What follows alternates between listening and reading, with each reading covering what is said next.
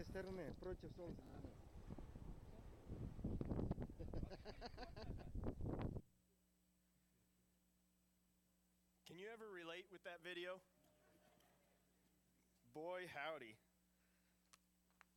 Know, there's, there's times where I, I can look back at my life, and there's times where I'm stuck in a hole just like that, and it's like, I, I need out, I need rescued, I need to get out of this, and then I get out, and then I even start making that compromise with God where it's like, I'll never do that again, God. Like that was the, the last time, and then literally sometimes within the hour, I find myself airborne and then landing smack dab in the same hole that I just told God I would get out of. And, and sometimes it's a physical hole, sometimes it's a, a physical rut that I'm going through. A lot of times, though, it's spiritual things. It's spiritual ruts that I'm dealing with, like anger, or I'm dealing with depression, or I'm dealing with whatever it can be lustful thoughts, dealing with temptations, whatever it is. And I, I, I make those compromises, and I realize I can't get out of them on my own. And so, what we do is we go to somebody else. This is like uh, if you've ever been in a 12 step program. I personally haven't, but I've heard that the first step is you need to realize there's a higher power to get you out of it. And so you're stuck in that hole and you're like, I can't get out of this on my own. I need somebody to help me get out of this. And then you get yourself out of it just to find yourself down the road in the exact same situation. And that's what we're going to see in our passage this morning as we're going through the Old Testament and we're coming upon Judges right now. And we're going to see this cycle that is repeated in the book of Judges where the people are they're, they're rebelling against God and then God because of their rebellion allows them to go into an oppression to a foreign nation and so then they're in this oppression for an amount of time and they cry out to God because they can't save themselves. And so they cry out to God, and God sends a judge to deliver them. And they get out of it. And you know, it's like things are great while they're under the rule of the judge. And it's like, man, we're now on cloud nine, everything's good, yeehaw. And then you find yourself back in that cycle. That judge dies, and they start rebelling against God again. Because they disobey God, he repeats the cycle and so that's what we're going to see as we are in the book of Judges. So if you want to open there, um, we're also going to be in Romans chapter 7, if you'd like to be in that chapter as well. But we're going to start out just by opening up in a word of God, and then we'll look at what Judges covers. So, Father God, we just come before you. And God, I thank you for who you are. God, I thank you that as Justin and Trent so beautifully saying that we are yours.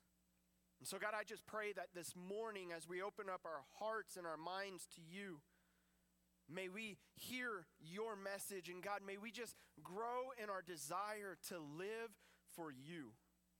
So, God, I just pray that you speak to us this morning and that we respond to what you're calling us to do.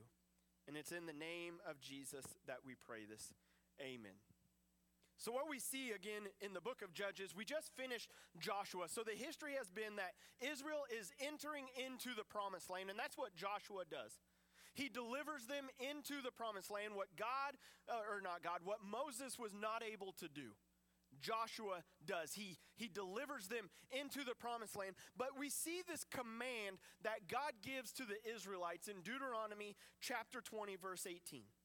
He says that they may not teach you. So they're, they're supposed to, right before this, it says, when you enter into the promised land, drive out entirely the foreign nations because the promised land is currently occupied.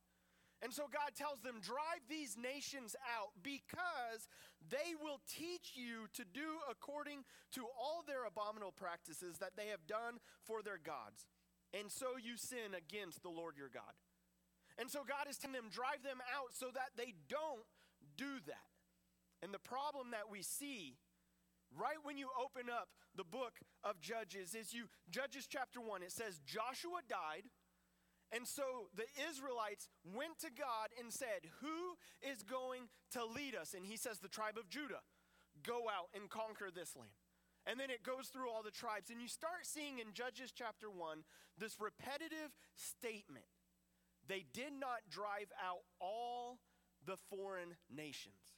Throughout Judges 1, you see Benjamin. They went and they conquered, but they did not drive out all the foreign nations. Levi, or not Levi, they didn't have any land. Simeon went and they drove out, but not everyone.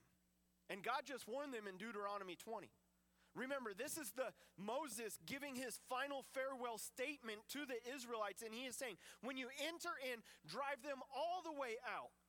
And right away, we see they come in, they conquer, but they don't entirely drive out these nations. And that starts the cycle that we see in the book of Judges.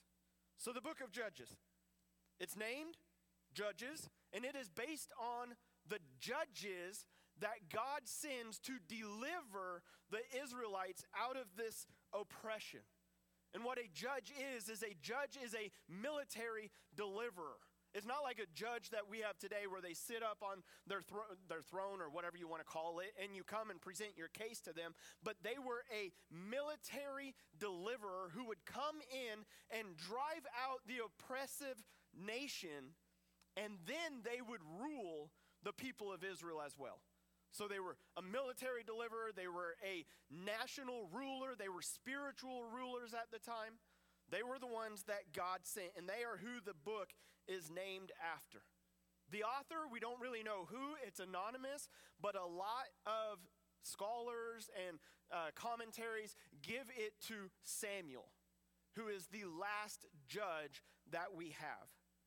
It spans about 300 years, from 1380, where the death of Joshua, all the way to 1045 BC, the birth of Samuel. That is how much the book covers. We have 13 judges that are talked about in the book of Judges. There's a lot of stories about them. It's probably, honestly, one of my favorite reads in the Old Testament because of the action that goes on. Like you have guys coming in and they are just wiping people out. I mean, it is like if they could legitimately make a movie about this, I would go watch it. I would be thrilled if, like, Hollywood would just convert to Christianity, give all their resources to accurately and biblically portraying the stories that happen here. But a couple of the judges that we have that are kind of well known, these are also some of my favorites. You have Ehud, he's a left handed judge. I, reason he's my favorite is because he goes to meet the king in his chambers. He pulls out a dagger that is hidden. He stabs the king in his chambers, and the king is so big that it sucks in the entire dagger, hilt and all. It sucks in the handle, it goes all the way into him. And then I also love that Ehud escapes and his, the king's attendants are standing outside the door and they're thinking, man, it's been quite a while. He's probably relieving himself. And I just find that to be biblical humor. I mean, it's just kind of comical to me. It's like whenever uh, Elijah is going up against the prophets of Baal and he's trash talking about Baal. And he's like, you know what? Maybe Baal's on the throne, not the throne of being king, but the porcelain throne. It's like, you know what? Maybe, maybe he's relieving himself. Maybe he's sleeping. And it's like, Elijah, you trash talker, I love it. Anyways, you have Deborah and Barak, who really, Deborah is the one that delivers them, and she is the only female judge that is talked about. And the reason that she goes to deliver is because Barak comes to her and says, I need you to go with me. Because she's like, actually, Barak, you're the one that was called to go. And he's like, I'll go only if you come with. And she says, All right, I'll go with you. But if I go with you, a woman is going to get the credit for delivering the people by the hand of God. And he's like, That's fine, let's go, come with me. So you have De- Deborah and Barak. You have Gideon, probably one of the more famous judges who God dwindled down his entire army from 32,000 people all the way down to 300. And then he said, Go to war, but all you're going to go to war with is jars, trumpets, and a flame. And then I'm going to do the rest of it. So he goes from 32,000 to 300. They surround the army. Gideon gives the command. They break the jars. They have the flame. They blow the trumpets. The entire army freaks out that they're surrounding, and they pretty much go to war with themselves. And God delivers them. But when we see Gideon, he's hiding. He's in the threshing room hiding, and God comes to him and says, Oh, you mighty warrior. I love that part. That God calls this guy who is not the boldest and bravest, but God calls Gideon who is hiding. And Gideon's like, I'm the least of my tribe, who is the least of all the tribes. And you're calling me? And God says, Yes, I'm calling you. And so that you know it's by my hand, we're going to shrink your army down. I'm going to use the least likely and I'm going to shrink it down to 300 so that I get all the glory. I love the story of Gideon. Then you have Samson, my favorite judge, even though he's probably the worst judge at the same time. But I love Samson, who was the strongest physically, but he had the weakest will. Because his downfall at birth, he was told to be set apart, that he was not to touch anything dead, he was not to cut his hair, and he was not to drink anything from the vine. He was a Nazarite. This is where we see one of the first Nazarite vows. He was set apart for God. And yet, over and over through his story, you see downfall after downfall, and that is why he is my favorite judge, because God continues to use him. That God, even though he fails one after another, he ends up touching dead carcasses. He has an affinity for women. He has pride. He has lust. He does all this stuff that goes against God. God does not give up on him because at the very end of Samson's life, when he is finally captured, they shave all his head, they pluck out his eyes, and then there's this key phrase in there, and it says, The hair on his head grew back. And we can overlook that. That's like, okay, cool. He's not bald for life. But the thing is, is that the power and the representation of God being with him was in his hair. There's nothing special with his hair. But that was the proof that God was with him. And his hair growing back reminds us that God was not done with him, that God continued to work through Samson. We already kind of hinted on the theme that we see over and over through the book of Judges, and it's this theme of oppre- or of rebellion, where the people rebel against God because what you'll see at the almost the beginning of every chapter are these words, the people did what was right in their own eyes. The people decided to go after their own hearts. The people rebelled against God, gave up what their fathers had done of following after God, and they did what was right in their own eyes. They rebel against God, and so God gives them over to oppression from a foreign nation. While they're in that oppression for different amounts of years, they cry out to God God hears their cry and sends a deliverer, a judge to deliver them. And that judge does that. He delivers, he drives out the opposing nation, and then he rules them for an amount of time. And then, after an amount of time, that judge dies. The people are left without a leader, and you repeat the cycle over and over, just like that video of the sheep. The sheep is in this hole, crying out, Save me. He's not literally saying that. He's going, Man, and help me. The somebody comes and delivers him, pulls the sheep out. Things are good. The sheep's jumping along.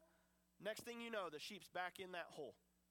It's not just a picture of the sheep, it's not just a picture of Israel, it's a picture of our own lives as well. We'll get to that here in a minute. The outline of the book, when you read through it, it's not chronological, but it's thematically written. So it's not like this judge died and then a different judge took over. It's this judge was in this area and some of their times overlap with each other because they're not judging the entire nation, they're judging certain regions of the nation. And so it's written thematically, not chronologically. And so it's divided that way. Chapters 1 through chapter 3, you see the deterioration of Israel. In the book of Joshua, you see Israel on its high point, obedient to God, faithful to Him, coming in and conquering, receiving the entire promise that God has given to them. And then in the book of Judges, you see the t- deterioration. And Judges chapter 2 is actually kind of this this mini synopsis of the entire book where it talks about that cycle. The people pursued their own hearts, they were put into oppression, they cried out to God, God sent a judge, the judge died, and then we repeat the cycle. So, chapters 1 through 3, you see this deterioration of the nation. Then, chapters 4 through chapter 16, you have the deliverances by the judges. These are the stories where you see God working through the judges, where you see each account of the judges coming in and just wreaking havoc on the foreign nations, God working through them. And then Judges chapter 17 through 21, you have the depravity of the nation. Some of the darkest moments in Israel's history occur there. Some one of the stories I think is Judges chapter 20 is dark, dark stuff. But we see through it all God is working and God is at hand. And then the last thing we have here, the typologies, it's in the judges. You see Christ portrayed in the judges, where they are the saviors, they are the rulers, they are the deliverers, and they are the spiritual leaders. And so that's kind of where we're going to look now as really the main point of this entire series is to see where does Jesus fall into the Old Testament? Where do we see him in these stories? And these, these accounts, and how do they apply to us? How, how can I read this and see myself here? And I'll tell you, Judges probably hits me harder than any other book in the Old Testament because it screams my life. And I think it screams so many people's lives as well because of that cycle that we see. That, that cycle of crying out to God when we're in that dark moment and it's like, God, I need you. Where are you? And then He comes and delivers us. He, he brings us out of our bondage, and we have a moment of euphoria where we're happy and we're excited, and we're like, God, rock on, you're king of the world. And then we start feeling that slight tug on our heart towards what we want. Where we don't trust in the Lord, but we trust in our own desires. And so then we start giving ourselves over to that. That thing that we just were re- freed from, and we said it leaves a nasty taste in my mouth, but yet I'm going to go back to that. And I'm going to fall prey to that again. The cycle that we see in Judges is the same cycle that we see in our lives every single day almost. That I need to be delivered. I cannot help myself. I'm in this oppression, so I'm going to cry out to God, but then I repeat it. Maybe, maybe this sounds familiar to you. You can, uh, you can relate to this because, as, as good Christian people, we don't really want to do that, but we still fall prey to it. Because if, if I were to ask you, who do you pretty much guarantee out of all history, when you get to heaven, who do you think would be there? I mean, you might think of your own spiritual mentors, of that person that you looked up to. You are going to think Jesus, the Sunday school answer. But I'm pretty sure you would think Paul. I mean, he wrote a vast majority of the New Testament. And yet, here he says in Romans chapter 7 after receiving grace, after already giving his life to Christ, being transformed, look at the struggle that he goes through. And don't tell me you don't see this same struggle in your own life. He says, I do not understand my own actions. I do not do what I want, but I do the very thing that I hate. I say I'm never going to do that again, and yet I come back and I do it again. Now, if I do what I do not want, I agree with the law that it is good. So now it is no longer I who do it, but sin that dwells in me. Because here Paul is saying, I have been that new creation. I have been redeemed. I've been set free. So it's no longer me doing it, but there is that sin nature that I continue to struggle with inside of me that keeps rearing its ugly head. So then he says, For I know that nothing good dwells in me, in my flesh. For I have the desire to do what is right, but not the ability to carry it out.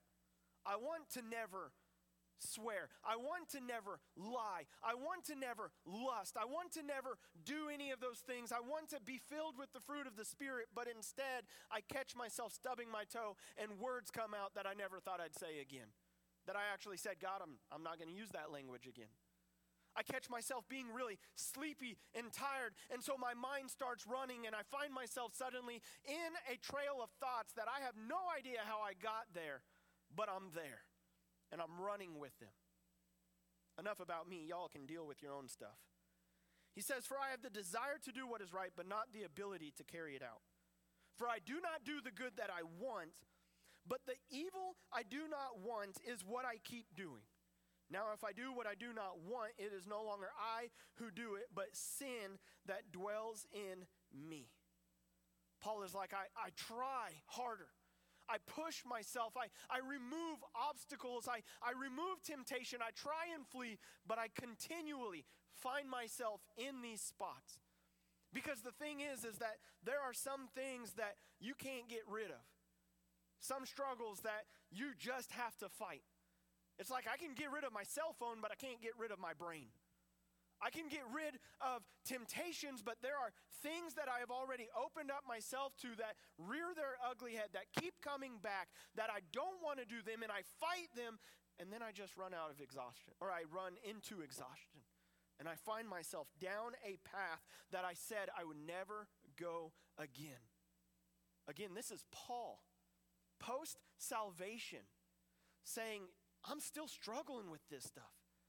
I'm still fighting the sin nature. I am still waging war. That's why Paul tells us in Ephesians chapter 6 that we are in a war. Not that the battle's over, but that we are still fighting it here today. I am waging war against the spiritual forces, against the heavenly realms.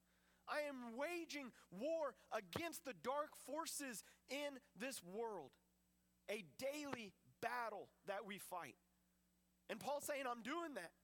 And praise God, the, the, the war has been won, but okay, the war's been won, the battle is still going on.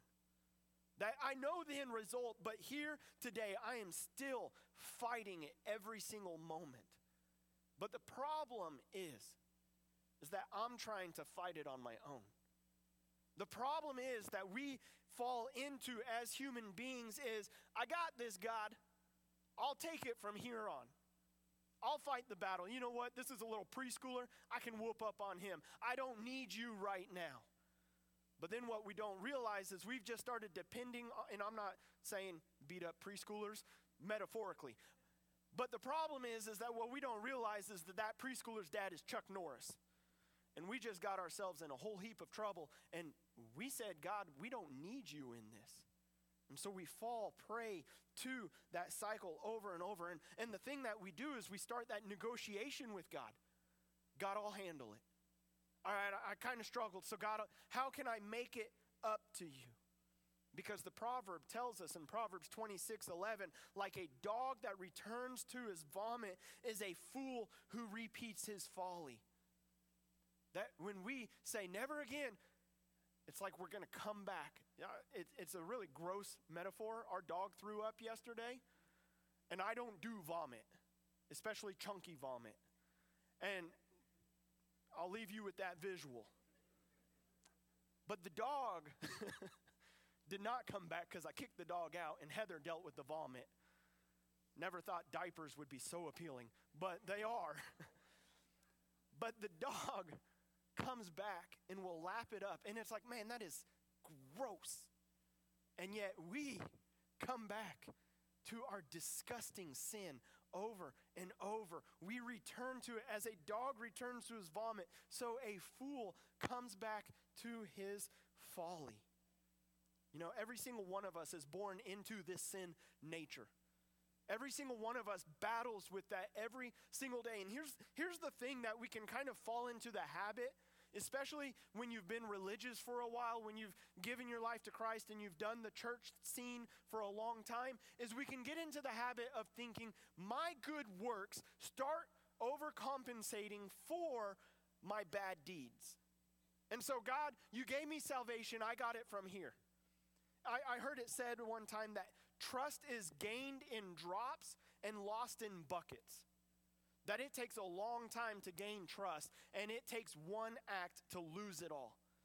And, and I almost feel like that's how we view that our salvation is in our relationship with God, that it's like we gain favor with God in good works, and that is gaining it in, in buckets. Like, God, you know what? Y'all are here. Good job. And so it's almost like you can be like, God, I went to church today. There's a bucket. We're in a good relationship. You know what, God, I, I prayed this morning. I did my quiet time. So here's another bucket. And man, I suddenly, I have this swimming pool of good deeds. And I, yeah, I might have like followed that trail of thought or I sinned. I fell short of your glory. I, I did what you told me not to do. All right, I, I lost a drop.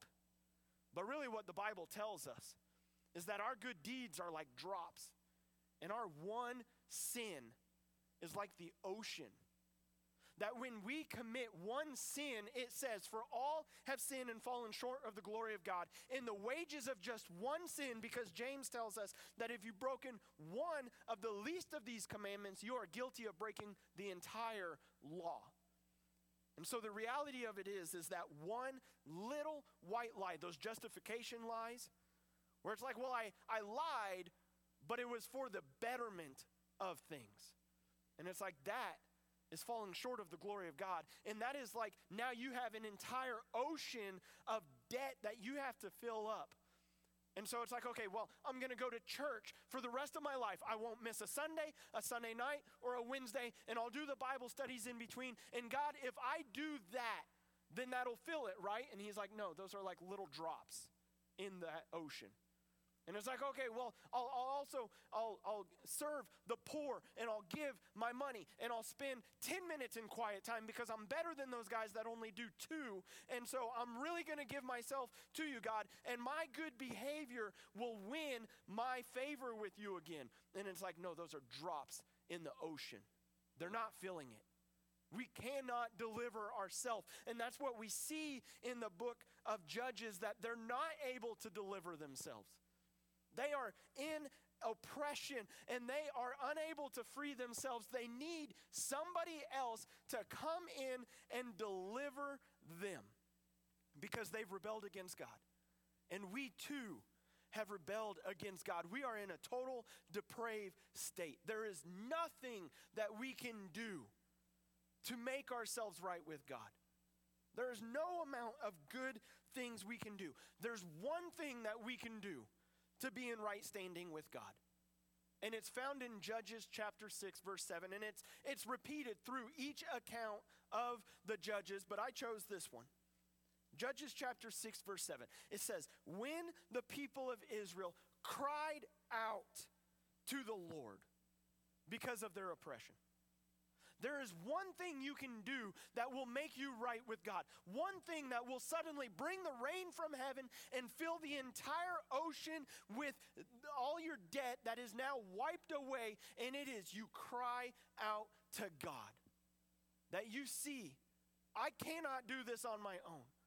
I cannot deliver myself from this situation. I need somebody to come in and help me. And what we do or what happens when we cry out to God is He hears us and He delivers us. Nobody in that Israel time was going to be able to be like, you know what, I just tried harder and suddenly I found myself free from the Midianites or the Philistines. Instead, it was, I was helpless. I knew I was helpless. We as a nation were helpless, so we cried out to God and He saved us. Titus, I think it's chapter 2, verse 5 or chapter 3, verse 5, tells us that very thing. He saved us, not because of any works that we have done, but because of who He is. That He saves us. So we call out to God. In Psalm chapter 34 tells us this. The psalmist says, I sought the Lord I cried out to him, and he answered me. And notice those next ver- words and he delivered me from all my fears. Verse 6 This poor man cried. Notice the stature that the psalmist is taking here. Not this righteous man, not this really good person, this poor, woe is me, for I am a sinner with unclean lips. Paul goes on to say in Romans chapter 7, verse 24, What a wretched man that I am. This poor man cried, and the Lord heard him and saved him out of all his troubles. When we cry out to God, he hears us and then he delivers us. But there's this, there's this struggle because, again, we're caught in this cycle of we cry out to God, He delivers us, and yes, everything's great, and then we find ourselves in that same spot again. Because I'm going to go out on a limb and say that when we get caught in those cycles, what we're doing is we are looking for somebody to deliver us from our consequences, not from the thing itself. That so often when I'm there, I want God to come and help me get rid of every consequence that could happen so that I can go back to the same thing. I'm not really, it's kind of like you're not really sorry that you did it, you're sorry that you got caught. And it's like, God, please save me from needing to pay this consequence, but I, I, I really, if I could, I'd go back to the very thing. Because what we're doing is we're looking for God to be that lawyer that we have on retainer. Because we're not looking for a relationship with Him, we're looking for a guilt free permission to continue on sinning. So that I can, what's it said, have your cake and enjoy it too, or whatever, so that I can live that double life. And so it's like, God, I'm going to keep you on retainer I'm not going to walk with you. I'm not really going to live for you. I'm not going to, but, but I'll say, yeah, we have this relationship, but it's more a legal relationship where you're my lawyer. And so whenever I sin, I realize, all right, the wages of sin is death. I don't want to die. So I'm going to call you and I'm going to fall back, or you're going to come and you're going to rescue me and get me out of jail. But I'm going to be a habitual offender. That we're looking for that kind of relationship instead of a father son relationship, instead of a righteous and holy fear of the Lord relationship, where we see God, I don't want to fall back into this. God, I don't want to sin against you because it costs my best friend and your son his life. And I don't want to keep living in that. I want to die to that. And so, God, let me have a holy fear of you so that I see who you are, and that when I look at my sin and I look at the way of the world, God, I don't want to live that way. I want to live for you. That's what we're called to have. That is not a get out of free jail card. It is a enter into eternal covenant and relationship with God where he is our father and we are his son. So now I no longer have a fear of going to jail because when I sin against my dad, he's not sending me to jail. There's still consequences. But he's not going to call up the cops on me. He's going to handle it in house. So that when I sin against God, there's consequences because God is a good father who will discipline the one that he loves for our betterment. But it's also, I'm going to live to please Him. I'm going to live to glorify my Father in heaven. That I want to hear at the end of my life, I heard it in Sunday school, well done, good and faithful servant. But I'm not just his servant, I'm his son. That as God, when Jesus was being baptized, the heavens opened, the dove came down, the Spirit came down in the form of a dove, and a voice was heard This is my beloved Son with whom I am well pleased. And now the Bible tells us that because of what Jesus did, we are loved by God as much as God loves Jesus. So I want to hear those words. This is my beloved Son, with whom I am well pleased.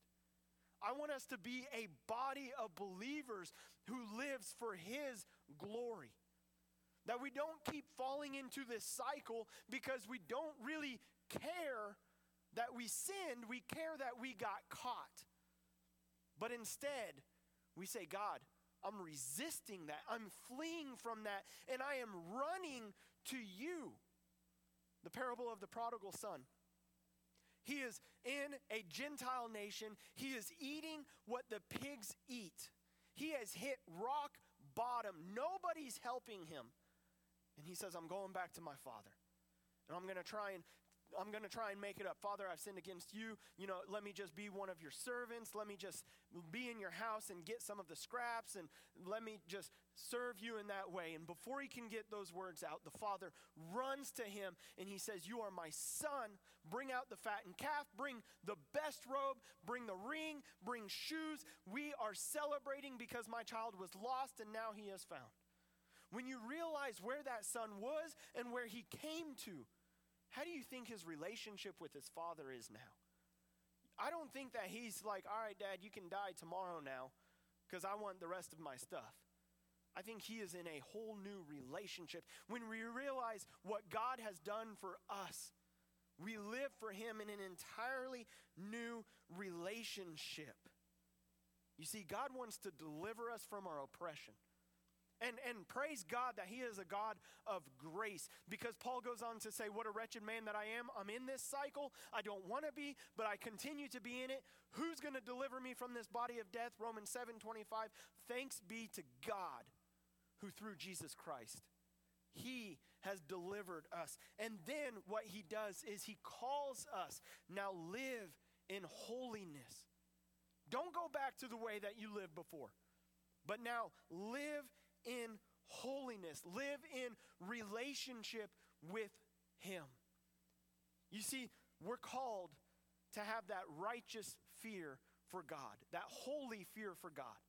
And it's like Jesus, he, he died and then he ascended and he said, I'm going to come back. And when I come back, he, he tells us in Matthew chapter 25 in a parable, he says, How are you going to be found when I return? Because you see, it's like when you were a child and your parents went away for the day. To be honest, I enjoyed those days because it was like, woohoo, freedom. I get to like do whatever I want right now. But at the same time, I did not do whatever I wanted. Because I knew that when mom and dad came back, they were going to look at the house and they were like, hey, we need you to do the laundry. We need you to dust. We need you to what they were slave drivers. It was everything. They told me do it all. Not really. But they did give me chores to do. And I knew mom and dad were coming back. I didn't know when, but I knew there was going to be a time. And so what I did is I did what they entrusted me with. So that when they came back, I wasn't fearing death, but I wanted them to be pleased. Oh, Andy, the house looks great. You did so good. We're so happy that we could entrust you with this and you were faithful with it. In Matthew chapter 25, Jesus tells us the parable of the virgins who, on the bridegroom, he had gone away and they had 10 lamps, and five of them brought oil and five of them didn't. And then in the middle of the night, the bridegroom was returning, and the five who brought oil, they were prepared. They had done what Jesus or what the bridegroom had told them to do. But then there were the five who didn't. And so they were scrambling around, give us some of your oil. And they were like, you should have done that before it was too late. You are called to get your life right with God before it's too late. Don't be living this religious cycle of I'm going to do the religious thing so I can do the party thing or do the world thing. Give your life over to Him wholly. Live in a holy fear for Him.